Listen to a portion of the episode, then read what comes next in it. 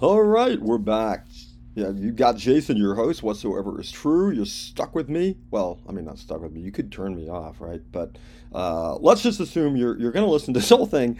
This is no place for cowards, and this is this is a doozy. I'm going to apologize up front if you are a very sensitive little spirit and you have a tendency to, to, to limp, to lean towards wokeism.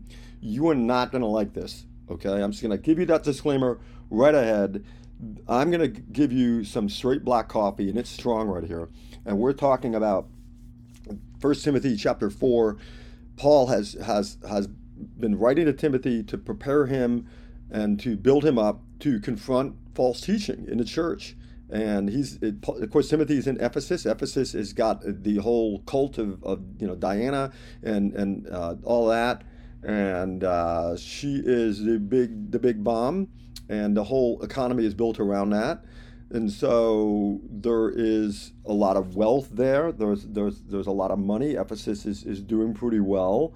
There's a lot of similarities. You know, America is awash in, in the idolatry of scientific materialism, and we think the only way to the truth is through uh, science. You know, Lord Fauci was was considered almost godlike in the last couple of years with every proclamation that he had, and Christians have fallen into idolatry of the state. And we think because we have MRIs and iPhones and, and, and all of these things that, that we don't need the Lord. The word of the Lord is not efficacious and it's not absolutely authoritative over the affairs of, of all men. So here we are, right? So we're getting into this now where Paul writes to Timothy, and it is applicable to us today. And he says that now the Spirit expressly says that in later times, some will depart from the faith by devoting themselves to deceitful spirits and teachings of demons, through the insincerity of liars whose consciences are seared. A couple things. The Spirit says this unequivocally, without a doubt. The Lord tells us that this is what we're going to see. They're going to depart from the faith. They're going to devote themselves to teachings that are false. These teachings are coming from deceitful spirits and teachings of demons. And they're coming through liars whose consciences are seared.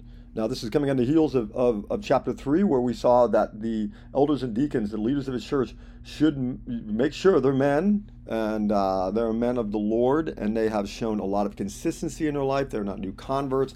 You know, they're not like Samson's issue was, was sexual infidelity, Saul was cowardice, and, and, and I can go on and on with Old Testament references. Is that real biblical leaders are faithful in their personal lives and if they are for love of money, I, will call somebody Joel Osteen, that kind of guy, that, that they are, or uh, Mr. Copeland out there, that they are false teachers. They, they teach false doctrines and they they twist the scripture. They'll use scripture, but they'll twist it. Their consciences are seared. And that is bad. That means that the conscience, when the Bible uses it, is everyone has a conscience in the sense that they know God's moral law has been written on our hearts. That's Romans 2, verses 14 and 15. What happens is the more we do that, the more we sin and suppress it, you can get to a point where the conscience isn't working. and it's seared. God then gives them over to the consequences of our sin. So one of the ways we can detect false teachers is are they given over to lust?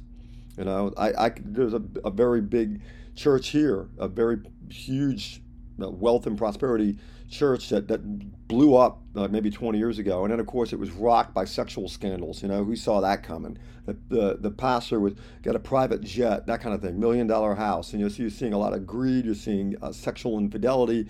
And, uh, you know, the guy's wife was in, the, the, the pastor's wife was in therapy for uh, sex addiction and uh, just horrible amount of sin that was involved with that. And First Timothy chapter three was was the if you want to look at it, it's the, it's a barrier. It's the, it's the it's the first line of defense against that. This, this, these folks had no testing. They had no doctrinal uh, experience and history of being faithful and so forth. And so we need to take this seriously. Sin will lead us to heresy. Sin will lead us to compromise, always. So again, who's saying this? The Holy Spirit. So, in other words, God Himself is telling us that unmistakably, without fail, in later times, there's going to be people who profess the faith but are liars. And these errors are the result of Satan's kingdom warring against God's kingdom. and they're going to use deceit. That's a very key point. We should be ready, and we, we're warned. All right? The battlefield is in the realm of ideas, it's in the mind. And it's not a mistake or some weak figure of speech that the Lord called himself not just a way in life, but the truth. So, like I said, this is going to be some strong coffee here. Ready? For a man or woman to proclaim a love for God and yet be ambivalent to the truth, and to be illogical, to not care, that's a contradiction in terms. How can we love the God who is truth and yet dance in the arms of error, guys? The life of the Christian is a marriage to the Lord Himself, and yet a lot of us go ahead and, and live as if we're merely dating Him, right? Or we're kind of engaged, it's no big deal, and we're going to keep seeing other people. If we flirt with the world's evil doctrines, we're being unfaithful.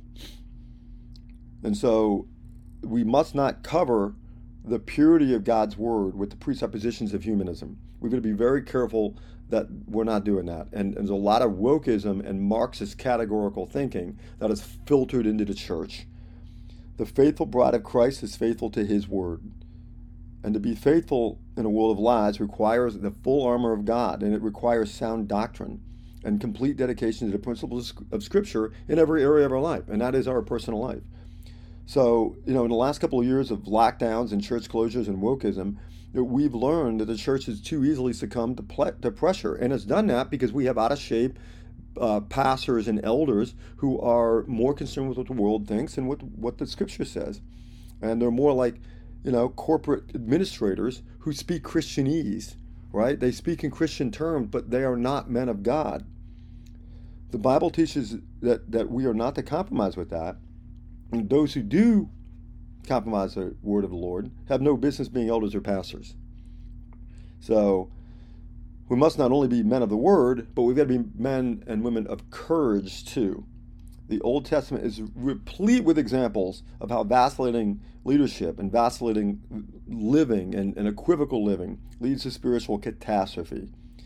God, in chapter 3 here of 1 Timothy, calls elders and leaders to understand that they're in a battle and they must not give quarter, any quarter, to the lies of Satan. And I'm going to, this is such an important point because I know people who are more concerned with the, the trivial things that violate the principles of Romans 14. Romans 14 goes over, you know, the little matters of faith, keep to yourself between you and God. Uh, matters of principle, matters of, of sound doctrine, we should be really strong. But we've got people who are griping about what songs played at church, what hymn there. Um, you know, I, I, don't want that hymn. And, and, and people get all bent out of shape about the smallest things. And what they really are saying is that the, the real things of righteousness don't matter to me. Elders and pastors in an age of unrelenting attacks upon God's word must understand that the only common ground between good and evil is the battleground, and they are in a battle. So you cannot be of two minds. So we're warned that the enemy hates God and his church and that he'll use lies and deception as a primary tool to defeat us. So, you know, logically, this means that Christians must be trained to think biblically, or else we're like a soldier going to war and we don't have any ammo. So we need to hear this. We need to hear it clearly because there's a lot coming. And remember that just because a man is wearing a uniform doesn't make him a soldier. He's a soldier who fulfills his oath he fights. Now, likewise, Christians are called to arms as well upon the battlefield of ideas and philosophy and allegiance, ultimate allegiance. What are we ultimately, ultimately faithful to? And our weapons are the truth of the Word of God. Now, I know this is going to sound too militaristic, so ready? Let's consider 2 Corinthians 10, verses 3 through, 3 through 6. It states, it states, For though we walk in the flesh, we are not waging war according to the flesh. For the weapons of our warfare are not of the flesh, but have divine power to destroy strongholds. We destroy arguments and every, every lofty opinion raised against the knowledge of God, and take every thought captive to obey Christ, being ready to punish every disobedience when your obedience is complete. Let's let's let's that, that's what Scripture says. Think about that. Let's look at what what doesn't it say right there? It doesn't say we destroy arguments. It doesn't say we well, you know, we try and make sure that the arguments, you know, hear our side. and and most lofty opinions. But I don't want to get into a battle about say Black Lives Matter because you know that's a hot button issue and I need to understand where they're coming from even though it's idolatrous. and every nope, nope, not every, but most of them, just the ones that are convenient for me raised against the knowledge of God. Now, that's why I said about Black Lives Matter. Where is Christ in that? Where's Christ in that movement? Christ isn't in that movement. It's a Marxist movement, right? That's why they're, that's why they're having controversy over saying, well, all lives matter because all have sinned and fall short of the glory of God. And you know, you talking about racism; it's a consequence of sin. Is getting rid of getting rid of the oppression of the few by the many isn't going to be fixed by the oppression of the many by the few. That's Marxism. That's there's no Christ in that. There's no biblical principles in that. It needs to be called out. They need to be called to repentance. Okay, um, every lofty opinion. Okay, and it take every thought captive to obey Christ. Now they'll say, well, not all of them, because we can't bring that into the university. We can't bring that into corporate America. That's the way. That's the way the cowardly Christians are reading that. Cowardly pastors, cowardly elders are reading it. They are not real pastors and leaders. That is, those are wolves in sheep's clothing. They, you should not be in a pew with that type of coward in a pulpit. I told you this was gonna be black coffee in your face. And uh, so, yeah, by the way, another point though, what's interesting about this is how when most modern Christians think of demons, right? Is what's what doctrines of demons. They imagine horror film stuff, right? In reality, this is where the demons are working. The demonic activity that we need to be trained to look for is usually hiding behind a smile, right? Is hiding in a pulpit, in a chalkboard, in a classroom, stuff like that, telling you, did God really say? Did God really say? I mean, that's really the flashpoint, folks. Did God really say? And oh, there'll be no judgment right? Your, our problems are not are not academic. They're not economic. Okay? They are moral. We hate God. That's that's the point. And it needs and so we need to preach the gospel all the time. That's sound doctrine. All have sinned and fall short of the glory of God. The only answer to the problems of sin is Jesus Christ. So the church needs to be a pillar of truth, teaching that Genesis 1, God created the heavens and the earth and everybody in it. And in Genesis 3, what's the problem? Total depravity. Man has fallen. If we try to talk to the world without giving them Genesis 1 and Genesis 3 and then Jesus Christ, we're messing this up. Right now, we're teaching a, a, gospel. A lot of people, well, you can make a choice for Christ. You've got time. It's okay. Well, you know what? You might not wake up tomorrow. You know, you want to hear this eschatologically that Jesus says you don't know at what hour the Son of Man comes, at the end of the end of days. Well, what about you know, what about you driving down the road and uh, you know there's a there, there, a dude crosses the double yellow lines and and now you've got an interview with the Almighty, just like that. That's what we need to be preaching: is that God is angry with sin. God is holy, and this is the area where we can't give any quarter. And this is why the church is so, uh, you know, shot through, full of weakness. They're more afraid of the world they're more afraid of telling the truth to these the, the, latest political cause, the latest social craze, than they are of telling them about the truth that God is angry with sin. Judgment is everywhere. There's signs of it coming all the time. And that's not popular because people don't want to hear it, but that's not the point. Real love is sound doctrine. So propaganda and lies have always been the best weapon of the enemy, right? I mean, the, the devil didn't, the serpent didn't come into the garden with an AR-15, right? He came in with subtlety of lies, and you can always tell what he's lying about. That somebody's lying when they when they say, "Did God really say?" Meaning you can't trust the word of the Lord. The devil's at his destructive best when he captures souls through lies. The scuttlebutt modern politics, right, is all about misinformation, fake news so all of a sudden, a bunch of people who believe in no absolute truth are some, for some reason now, very concerned with truth. Catch the, catch the contradiction? It's very easy to go, well, if, if, if fake news is such a big deal, what you're saying is fake, that means there's lies. Well, what worldview makes sense of lies? What worldview makes sense of truth? See, they can't even be consistent in their own unbelief. They can't be consistent in their own idolatry. That's the foolishness that God, that's why God calls it foolishness. So it shouldn't be weird at all to us that they're doing this because we understand, because Scripture tells us why they're doing what they're doing. They're suppressing the truth about God because they don't want Him to be God. So we should expect it. Um, back to back to the church, and uh, and we'll finish this up. And there's a famous movie, Saving Private Ryan, and there's a big scene where the American soldier Mellish, okay, Stanley Mellish, he's uh, he's in a pretty tough fight at the end of the movie and he's killed in close quarter combat by his uh, his Nazi adversary. It's a horrible scene, really emotional. I mean, the way he dies with the, the knife plunging into him, it comes slowly and dramatically, and uh, you know, cause they've been wrestling around. Uh, you know, all the weapons were they were out of ammo and all that stuff. So it was just close quarter combat, and and then the, the Nazi got top position when they wrestled, and and and it was just you know struggle, and it was, it was horrible to watch. But what's even harder to watch is that there's another American soldier present, and he's out kind of in the hallway of this bombed out building in the stairwell. Uh, Upham, that's his name. And so if you've seen the movie, you remember Upham. He's a he's a technician and a translator, and he's cowering in the stairwell crying. He doesn't run into the fight. Having so having killed the brave Mellish, the Nazi leaves the room and descends begins to descend the stairs, and he, he finds the, the Mr. Upham sitting there in tears, and he passes him, and he goes out, and you know he goes out. He's going to continue to kill Americans. That's his. That's his, what he's doing. He leaves Upham crying. Now, in the deranged West, in the morally deranged West, uh, we were supposed to find Upham, we're told, and I've read some stuff on this, as another casualty of war, rather than as a reprehensible coward. His apologists say he was a symbol of the innocence torn apart by the reality of war. They say he was a technician who never should have been in battle anyway. So they go on the offensive to protect the honor of a man who had none.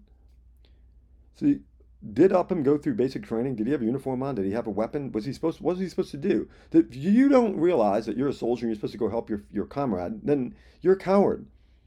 And a, and a, and a culture that can't say that is is clearly warped. So to take from this, I need to we, we need to make sure we understand this. All men and women will fight morally. They will take a stand morally. The question is for what cause?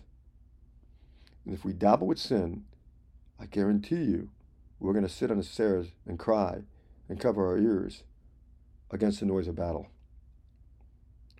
We're going to do that because that's what sin's going to do. Sin is going to make us cowards. You look at Peter after Jesus' arrest, cowering against a teenage girl. With the Lord, he was ready to cut. He tried to kill Mal- uh, Malchus. He tries to cut his head off. Misses, catches his ear. Without Christ, he's he's cowering. That's us, guys. So we see it all the time. You see this in church folks all the time. They sit by as the enemies of truth attack. Worse still, if sin keeps getting more and more of us, we become more and more self-centered, more and more self-indulgent, and we begin to cast, uh, throw, throw darts, not full arrows, but we throw darts at Christian leadership around us. We start thinking the pastor should have said this in the, in the sermon, he should have said that, or the elder should have done this, or the elder should have done that. And we start grumbling and complaining, and we're the Israelites in the wilderness. And, and we know you should go and read that. That's us. That's the church. Wilderness, uh, Israel in the wilderness grumbling and complaining, grumbling and complaining. They hide behind their so-called desire for peace. They don't like controversy. They want everybody to just get along. And I, have heard it from so many churches. Well, there, there's a big controversy over uh, some of the people who were upset about the mask. And what you had was like two people out of a couple hundred. You had a couple, two people. Uh, so let the elders deal with it, right? But the, the, the people who are saying that they just want peace are always attacking the men in leadership. Not on biblical ground, not on real sin. The real sin they let go, right?